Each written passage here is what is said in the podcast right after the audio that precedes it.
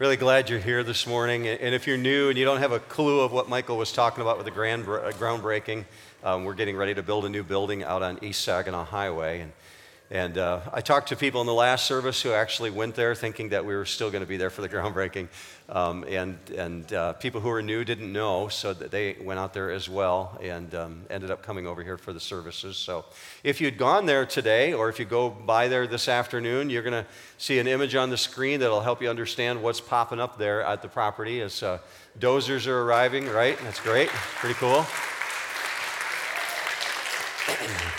Um, the land balancing equipment would be the first thing that will start. The, those dozers and earth scrapers, they'll begin moving earth. So people have been asking, what's the plan then, since we had to change plans for this weekend with the condition of the soil out there.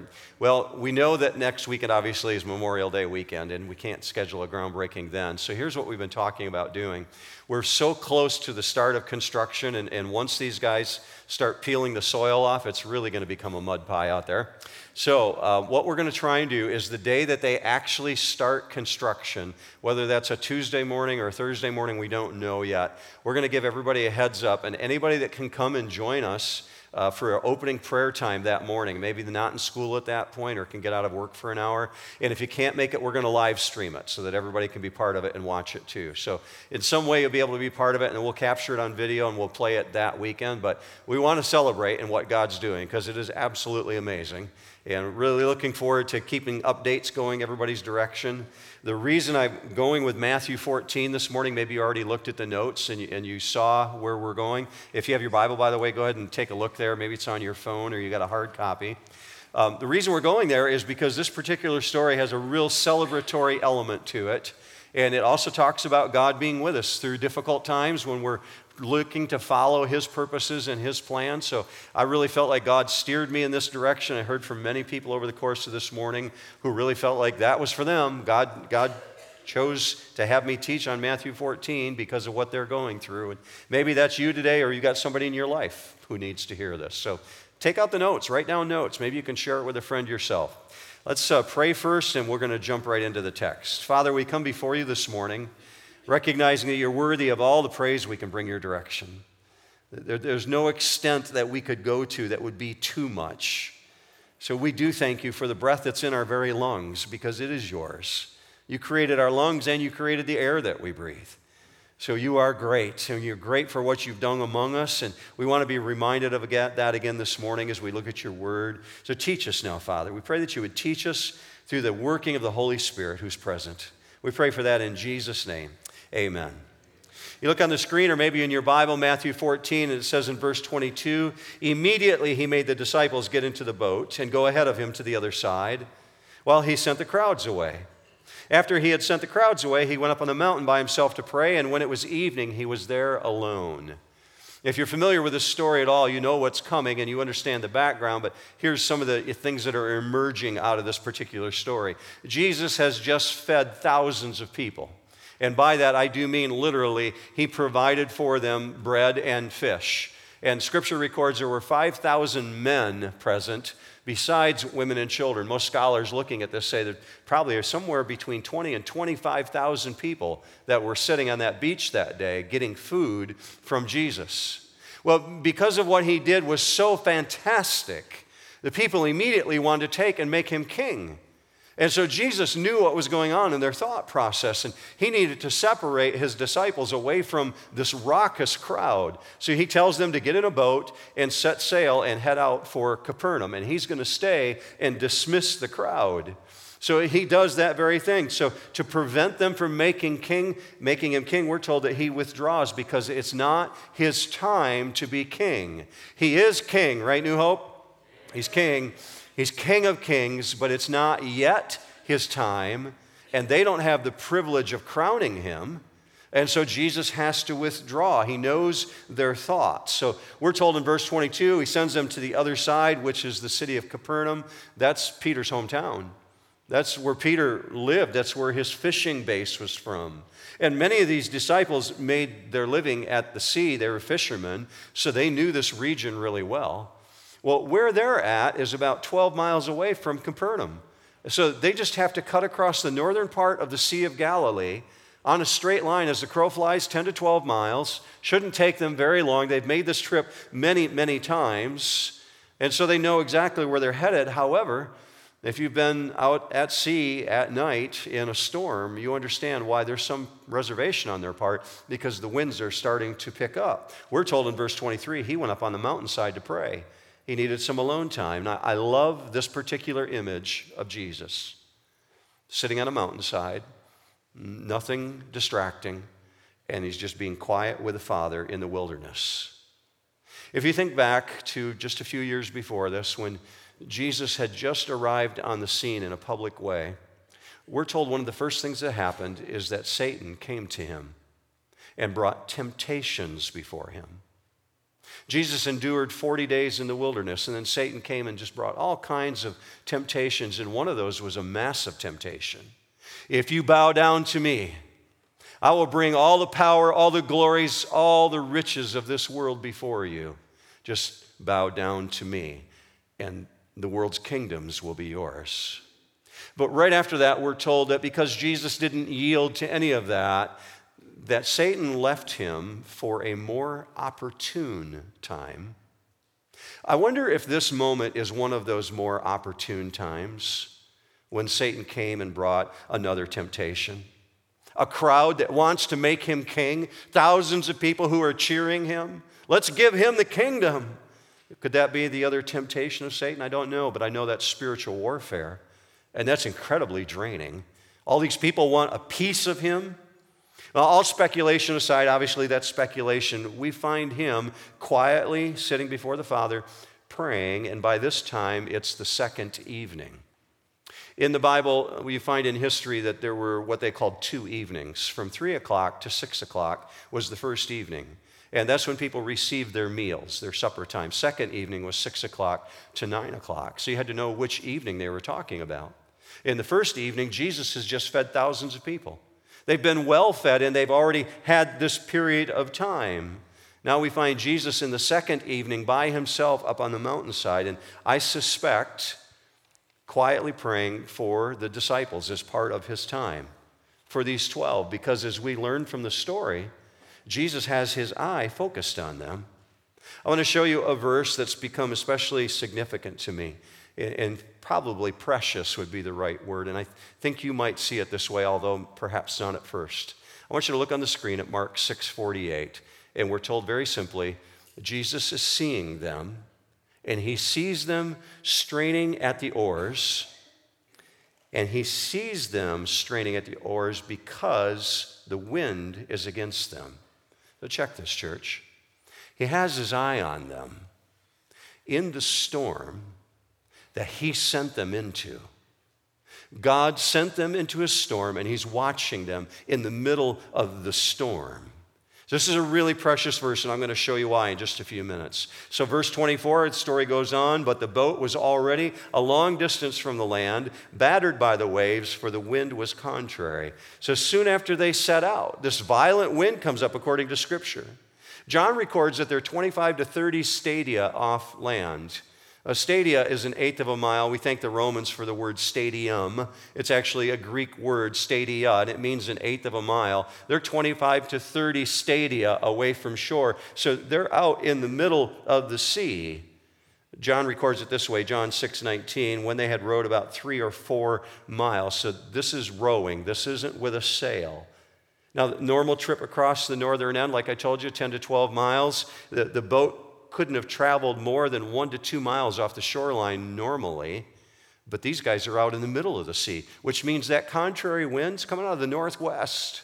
And it's pushing them further and further and further out into the deeper and the darker and the more dangerous water. Waves are bigger, and it's really, according to Scripture, battering the boat. A sail would be of no use in this setting. And their only movement whatsoever is rowing, and they have been at it for hours, according to Mark, desperately straining at these oars. Perhaps the worst part when you're in a setting like that is not just the circumstance, but the reality for them is that they've always had Jesus with them up till now, but he's not in the boat. He's not with them. So possibly these guys who hung out with Jesus all the time are now thinking, He knows about the storm because he's on the mountainside. He can see us, but he can't get to us. There's, there's no way to help us. Just be really sure when you're reading this story and when you're going through hard times, you understand Jesus knows your situation. He knows their situation. They're in a storm because God sent them there. And I want you to check this closely. It's not because they're out of God's will. They're going through a storm and they're still in God's will. God's the one that put them there. They're not doing something wrong, they're doing something right. It's just really hard times. Verse 25, and in the fourth watch of the night, he came to them walking on the sea. Now, the first century, night was divided into four watches. Six to nine o'clock was the first, nine to midnight was the second watch. Midnight to three in the morning was the third watch, and of course, the fourth watch would be three until six in the morning, which ended at dawn. Jesus comes walking to them in the fourth watch. So that means the disciples have been out rowing against this storm for nine plus hours. I've done a lot of rowing before, I've done a lot of paddling with a canoe. I've never done that for nine hours, let alone in a storm. So these guys have to be absolutely exhausted. And if you're the one in the storm, wouldn't you have to say in a moment like this, Jesus waits a really long time before he comes out there? You've been in that setting where you feel like, God, you're really taking a long time to change my circumstances. Man, I'm waiting a long time, God, for you to come. Have you ever noticed, church, that God is never early? All right? He's not by our clock. And he's never late by his clock. He's never early, he's never late. He does everything according to his perfect plan. So he's never early, certainly not by our clock. He often does not do things in the time that we think he should and in the way that we think he should. He typically waits until your boat is a long way from land, when you've exhausted all of your human capacity you have no more strength left, and your ability seems to be evaporating. See, testing or maturing in Christ, it happens best when God can take the props out from underneath you. And when God removes the props, you've got nothing else to lean unto. So, in his servant, sovereign purposes, sovereign, I got too many P's going on. In his sovereign purposes, God allows the disciples to reach the extremity of their need. I've gone through a lot of years as a Christian, a lot of years in ministry, occupational ministry, pondered these passages a long time, and I finally kind of arrived at the reason why I believe that God does what He does in these settings when He waits and waits and waits until we seem to be at the breaking point. And it's because He knows us, it's evidence that He knows us. He knows us so well that He knows every single detail, every single hair of our head. And He knows what it takes to put us in the position by which we will receive the most good and the ultimate glory for His kingdom. David reminds us of that. David writes this psalm about, I can't go any place to get away from God. Look with me on the screen. Psalm 139 7. Where can I go from your spirit? Where can I flee from your presence? If I ascend to heaven, you are there. If I make my bed in Sheol, he's speaking figuratively of hell, you are there. If I take the wings of the dawn, if I dwell in the remotest part of the sea, even there your hand will lead me and your right hand will lay hold of me. There's no place you can go that God isn't aware and able to reach you. But in the trauma of a long, dark night, we can forget, can't we? We can absolutely forget. And it appears that the 12 in this setting forgot. They forgot about the power and the capacity. And they're leaning more into fear than they are into faith. And I'm not throwing stones at them because I've been in settings like this. Here's what I've arrived at with these guys. They're showing no confidence whatsoever that the love of God is as relevant in the storm as it is in the calm. God's always the same. He's no change in him, right? He's the same yesterday, today, and forever. So there's no change in him. So he's just as relevant in the storm as he is in the calm. What they seem to know is danger. And all they feel is fear. So I want this Mark 6:48 verse to be of really huge comfort to you when you see this statement. Seeing them straining at the oars in Mark 6:48 is talking specifically about the reality that God's got his eye on them. And he sent them there. And it's a storm.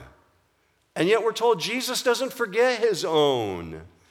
So stop to think this through with me just from a human standpoint. We know there's no way physically possible that a human eye could see something four miles away, let alone in the dark, in a storm, out at sea.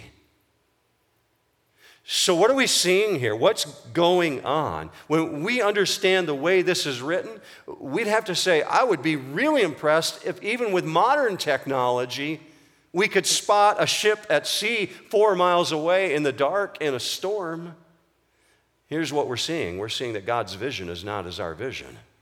We think we're invisible to Him when we're going through hard times, or when we're taking steps on His behalf, or when we're struggling in some way. We think God can't see us. His vision is not as our vision. He knows exactly where you are.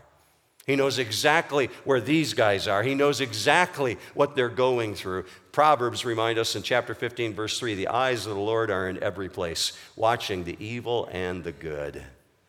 Verse 26 continues the story. The disciples back in the boat. When the disciples saw him walking on the sea, they were terrified and said, It's a ghost. And they cried out in fear. But immediately Jesus spoke to them Take courage, it is I. Do not be afraid. Do you know why Jesus needs to tell them, Do not be afraid? Because they're afraid, right? They're terrified. In the Greek language, it captures it. There's phobos going on, there, there's much fear. So when he walks up to them, they're not thinking, wow, Jesus is here. We're about to get rescued. No, that's not what they're thinking. They're not thinking they're about to get help. For this ghost to them to be even that close is enough to freak them out. So the disciples see him walking. Now, I, I just need to rabbit trail with you for a minute. Twelve men all see the exact same thing. I've heard over the years individuals try and reason away what's going on here, a lot of attempts at doing that. So here's a mild rabbit trail. Not sure it's a rabbit trail if I'm telling you it's a rabbit trail, but it's a rabbit trail, okay? Many individuals, when they read this, would say, um, No, here what's going on, Mark, is these guys are really tired. They're physically exhausted. So mentally, they think they're seeing something that they're not seeing. Their mind's just playing tricks on them. Okay. First, to acknowledge that, to even say that, is acknowledging that what's recorded here is an actual event. To acknowledge this is actually saying, okay, these are individuals who were really there. They're eyewitnesses, but maybe they didn't see what they think they're seeing. Okay? Second reasoning it is quite impossible for 12 individuals to hallucinate the exact same image at the same time, right? So they're not imagining the same thing at the same time. Third, here's the biggest one none of those counter arguments explain how in the world did Jesus get in the boat then? Because history records he left them on the shore. He stayed on the shore, they went out, yet the next morning he's found in the city of Capernaum with the disciples as they beach the boat. None of those things explain that. So here's what we've got going on. I told you it's a short rabbit trail. There's either one of two choices. Either all of the disciples conspired to lie to all of history, or it happened exactly as it is written here.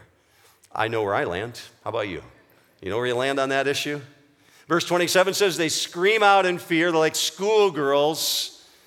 A lot of anxiousness going on here. Dr. Warren Wiersbe is reading this story. And he captured this thought. I wanted you to see his quote Fear always blinds the eyes to the presence of the Lord. That's pretty good. Is right on. You got something in your life that's a bigger fear issue than God's presence. Fear is going to drown out God's presence every single time. But watch God's nature here, church, because God's nature is to calm your hearts, many times without even changing the environment. How does he do that? We're told that the Bible tells us that there's a peace that passes all of understanding. Notice Jesus' chosen words It's me. I'm here. Don't be afraid. I am with you. See, with a word, just one word from God, He stills the storm that's raging in the heart without ever changing the circumstances outside them. The storm is still going on, but He's saying, Don't be afraid because I'm right here in the midst of this. Now, we know that God didn't have to walk on water to save them. But doing so, he gave this incredible reminder, and he did the same thing for you and I. I think this is a really big one.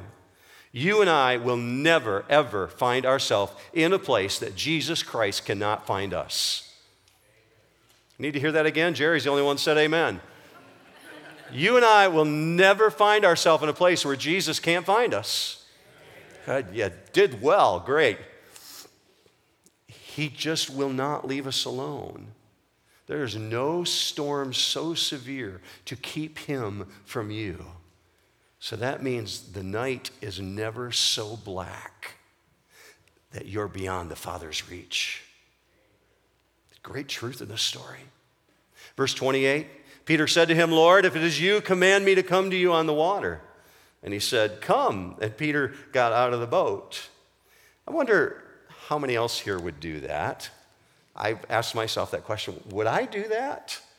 I mean, it's one thing to read it, but it's another thing to be in the boat, in the storm, in the night, and say, I want to get out of the boat. No one understood storms better than Peter on the Sea of Galilee. This guy's a professional fisherman, and he's no fool. Basic survival instincts would have all the warning flags going off. I've got professional fishermen in my family. And I know these guys would never get out of the boat just because of boldness. What you're looking at here is not brashness. Look very closely at the statement in verse 28 Command me to come to you. What did the crowd just try and do on the shoreline? Jesus fed 25,000 people, and they immediately want to make him king. King. We want to install him as king. Matthew's the only one to capture this detail about Peter. All the other gospels don't record it. They end the storm with Jesus getting in the boat, but they don't capture Peter stepping out of the boat. Matthew records something very specific here. He uses a Greek language when he talks about Jesus commanding him. And he writes it this way The particular word command, it's got something going on of the throne room of a sovereign.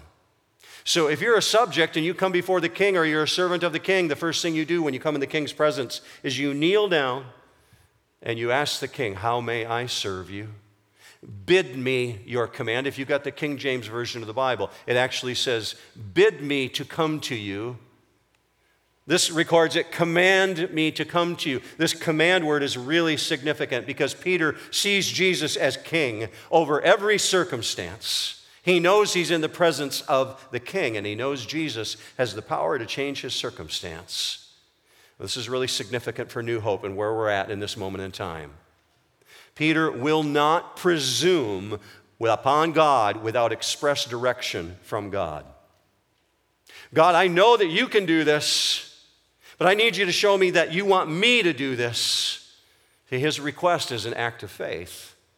Since we stood up here as a leadership team 17, 15 months ago, whatever that was, and explained the building project to the entire church throughout the course of all the services, we said very specifically, we do not want to get ahead of God. We do not want to presume upon Him. So, God, we need you to give us green light. Show us along the way that we're doing the right thing. We don't want to presume upon your kingdom or upon the work of your church. So you need to confirm for us. And what has He done, church? Green light after green light after green light after green light. God confirming over and over and over again. Command, command, command. Peter is commanded here. So we don't ever want to get ahead of God. We don't want to presume upon Him. We wait upon the Lord and watch Jesus' response to Peter. Verse 29. And He said, Come. And Peter got out of the boat and walked on the water and came toward Jesus. Now, if Jesus says, Come, that command is going to accomplish its intended purpose. Amen? God's word never goes forth from his mouth without accomplishing the purposes for which it has been sent forth. That's what Scripture says. So God is saying to Peter in the boat, Come to me. His purposes are always accomplished. They go forth and they achieve what they were set forth for. Now, you and I may stumble along the way. God may call us. We may trip along the way, but God never fails. He always succeeds in everything he sets out to do. So, for Peter's part, we understand what's going on here is not about pride. Maybe you've read this before and you're thinking, well, Peter's just being bold. He's just being prideful. He's just trying to step out when the other 11 are left in the boat. He's trying to do something he should never try to do. You know this about God. Jesus would never call us to come into a sinful activity. God would never command us to a prideful activity. God has called Peter out of the boat to take a step on his behalf because God's up to some kingdom work going on here. So we know it's not a pride issue with Peter. Uh, from the safety of the boat, I'm thinking the action probably didn't seem quite as terrifying. When you're in the safety of the boat and you're looking out saying, I want to do that. God, call me to come to you, but only if it's your will. Command me to come to you. I'm thinking at that moment, it probably didn't look quite as terrifying when both your feet are still in the boat. But when you get out of the boat, circumstances can seem completely overwhelming, right? When you actually present the plan to the church of a $6 million building project, and you're just a young church and you're not sure, God, I need you to confirm this. I need you to validate that what we're about to do is really stepping out of the boat on your behalf. And you find yourself only 17 months later with almost $4 million cash in the bank. Does that not feel like God continuing to confirm and confirm and confirm over and over again? I see these principles constantly through this story. But I also find Peter's lack of faith. And there's a danger there for you and I. Go with me to verse 30. But seeing the wind, he became frightened and beginning to sink, he cried out, Lord, save me. Immediately, Jesus stretched out his hand and took hold of him and said to him, You of little faith, why did you doubt? The word doubt is really significant, especially the way that it's written in the original language. Why did you doubt, Peter? You, have got this degree of faith that allows you to get out of the boat. You're willing to swing your feet over the edge. You're willing to even set your feet on the water, but you got this instability going on with you. The Greek language actually records it this way You of little faith, why did you doubt? It says it this way Why are you standing at two roads with two choices, with a diversion in your mind? There's no diversion when God calls you to come, you come. So Peter climbs out of the boat with some degree of measurable faith, but God says, You know, you're ending up with little faith going on here. Hear this, church. Your faith is strengthened when you are taken to extremes you have never before faced. When God takes you absolutely to the edge Peter's faith is little enough to get him out of the boat, but it is not big enough to carry him when the storm rises. And the storm's still blowing. Jesus hasn't stopped the storm yet. He's stepping out of the boat into the storm, leaving the safety of the boat. And God's taking them out in some deeper, deeper water here. And your faith is always strengthened when you're taken to extremes you have never seen before. So, for you to mature as a Christ follower, you consider yourself a follower of Jesus Christ this morning, to mature, to really grow, God's going to call you into some deep water. James 1:12 records it this way, "Blessed is the one who perseveres under trial, for once he has been approved, he will receive the crown of life." He who perseveres, and there's an extreme trial going on in that midst of perseverance. Here's what I know about God because I've had it happen to me enough times God allows us to go right to the edge of our little faith, right out onto the edge of the precipice, right at the moment where you feel like I'm just going to fall off the edge.